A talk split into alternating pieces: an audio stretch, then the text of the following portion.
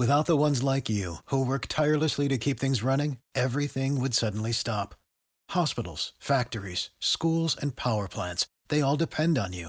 No matter the weather, emergency, or time of day, you're the ones who get it done. At Grainger, we're here for you with professional grade industrial supplies.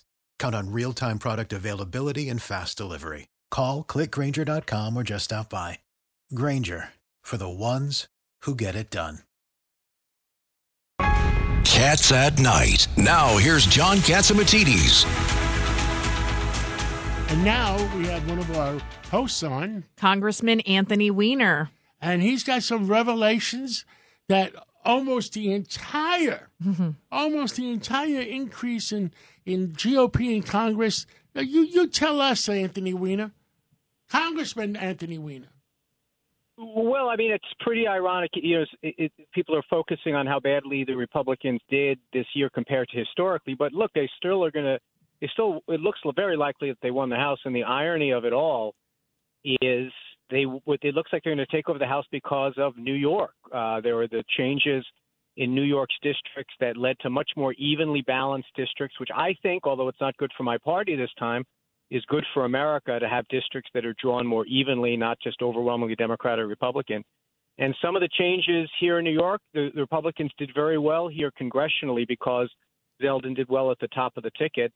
And it could very well be that when when the Republicans get the gavel, and I'm not so sure it's going to be McCarthy, it's because New York State was the reason. So um, you know there are there are reasons for for Republicans to be to be pretty upset, and I think it comes down to the three Ds: Dobbs, uh, Donald, uh, Donald Trump, and and deniers. You know, I don't think the candidates were great, but one D that they've got to be very happy about, and Democrats should be worried about, is the third, the fourth D is DeSantis. I think he showed in Florida that Florida is no longer a purple state; now it's a deep, dark red one.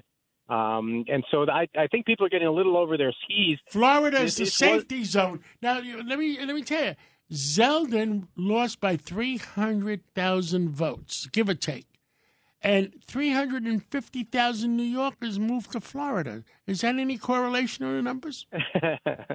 well, I mean, listen, you, you when when the race gets as close, we now know that. I mean, my view, and I said this too before the race, and I said this in the debate I did with Andrew Giuliani.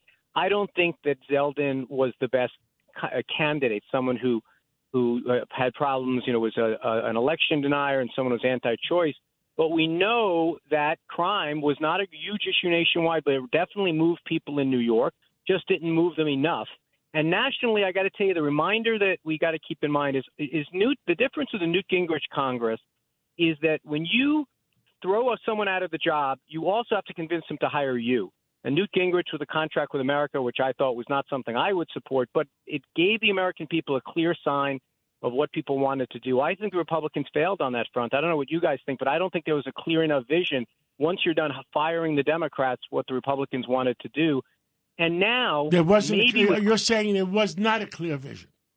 it didn't seem that way. The, the argument against the Republican incumbents was pretty strong. I admit that. It was this is a tough year to be an incumbent. But once voters got into the booth and try to envision what would it be like, what are Republicans going to do, I'm not sure, a hand to a Bible, I can come up with 10 things I know that the McCarthy Congress is going to try to do now, except maybe investigate Hunter Biden. And I don't think that animates a lot of voters. How about pro- Anthony? It's Richard Weinberg. How about protecting the border? That's on top of the, his list. What do you think Uh, about yeah, that? That's that's that's a platitude. That's not a plan. I mean, people believe you should be tougher at the border. That's not a plan. Of course, it's a plan. You don't know have an open they- border. No, that's that's that's a that, that's the problem, Richard. The entire campaign, Republicans were dealing in in bumper stickers. Closing the open border is a great r- rhetorical thing. Immigration policy is really hard and it requires a lot of compromise and a lot of thought. And to be honest with you, the Republicans have not An- brought that to the table. Stay, stay on the line. We have another uh, friend of ours uh, uh, in uh, the studio now. Move the microphone over, and he is mad as heck, and he can't take it anymore. He, he was a Republican, runs. Uh, uh, he's in the media business, and um, uh, what else? Uh, he ran for the uh, Republican as a U.S. Sen- uh, U.S. senator. He tried to run as a U.S. senator in Nevada. Tell us why we have, we have three four minutes left, and we tell us why you're mad as hell. I'm mad as hell because this was a this was a year when Our party was teed up to should have. You, you, when you say our party, you mean the GOP. the GOP should have cleaned house. Should have cleaned house. So And what went wrong in your opinion? We, One we heard word. Newt Gingrich. One word. We got Anthony Weiner on. Now you're on. One word: Trump. Trump touched. Trump was a catastrophe on almost every level. He endorsed 37 people in the primaries to make it to the general. Of his governors, there were nine. Four won, three lost, a couple are unde- undecided. And by the ones, by the way, the ones that won that he claims, I'm not sure they won because of him to begin with. In the Senate, he touched North Carolina, Nevada, Pennsylvania, New Hampshire, Georgia, and Arizona. In Arizona, he had Blake Masters, lost. In Georgia, throw me a touchdown. Maybe we'll make it in the maybe we'll make it in the runoff. I think that Well, uh, Newt Gingrich says maybe they'll make it in overtime. Maybe maybe overtime, fine. In Pennsylvania, we had David McCormick, who was a world class candidate. Trump wanted his guy, lost. In Nevada, thank God Adam Laxalt said, please don't come. Ron DeSantis went out and helped Adam Laxalt, and we still have a chance of actually pulling that one out. In North Carolina, okay, fine. In Utah, claiming Mike Lee, please. In, in Utah, nobody voted for Trump. So he's a disaster. And in the House, there's probably 16 more of these. We could spend an hour on it. In the end, in the end, Donald Trump is about Donald Trump. He chooses candidates which have failed, and he's going to come through on November 14th and run again and put his face in front of everybody on this Georgia election and harm us yet again. And he ought to go build a building or a golf course or do whatever he does and get the hell out of politics. Wow. How do you really any feel about comments, it? Any comments from the peanut gallery? Well, why don't you tell us how you really feel? well, you, you, so John Chachas, you missed it, but Congressman Weiner, he's on the line with us, and he said there's three D's for why Republicans lost: Dobbs, Donald, and deniers. And based on what you just said, it sounds like you agree, and I think most of us in this room actually agree. I don't actually think that Dobbs was actually as big a deal as people think, but you, it's, it's very hard to know. I, mean, I think it was. sub- suburban white women Yeah. moved decidedly in our favor, despite despite the Dobbs decisions. I mean, it clearly wasn't something that No, helped. when you say Dobbs, do you think everybody knows what you're talking about? What The you're talking abortion about? decision. The abortion. You, the you Roe have to v. Wade. that. You know, how do, how do you say it in the army? Keep it simple, stupid. Well, you know, there, look, there's no doubt that as a change in momentum, fine. But we had four weeks of not one positive article about a Democratic candidate on the national media in this country. We have 9% inflation, $7 gas in California. We have a president who's perceived to be weak and a bit unstable, frankly. We have a whole bunch of things that should have led to an you absolute. think Fetterman and the president should negotiate with each other? Yeah, that'd be perfect, right?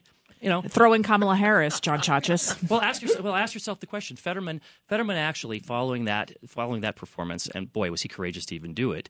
You'd have to say you thought Mehmet Oz was on a path to winning. What happened between the one and the other? Donald Trump went to Pennsylvania. He went to Pennsylvania to help him. He's not helped, and so the longer All the people. guys, we got to move on. But listen, Mr. Chachas, you're welcome to stay. We have Charlie Gasparino Oh, on. I'd love to hear Charlie Uh, Gasparino. uh, and uh, Anthony, thank you for calling in, and we'll maybe we'll talk to you Thank you, again.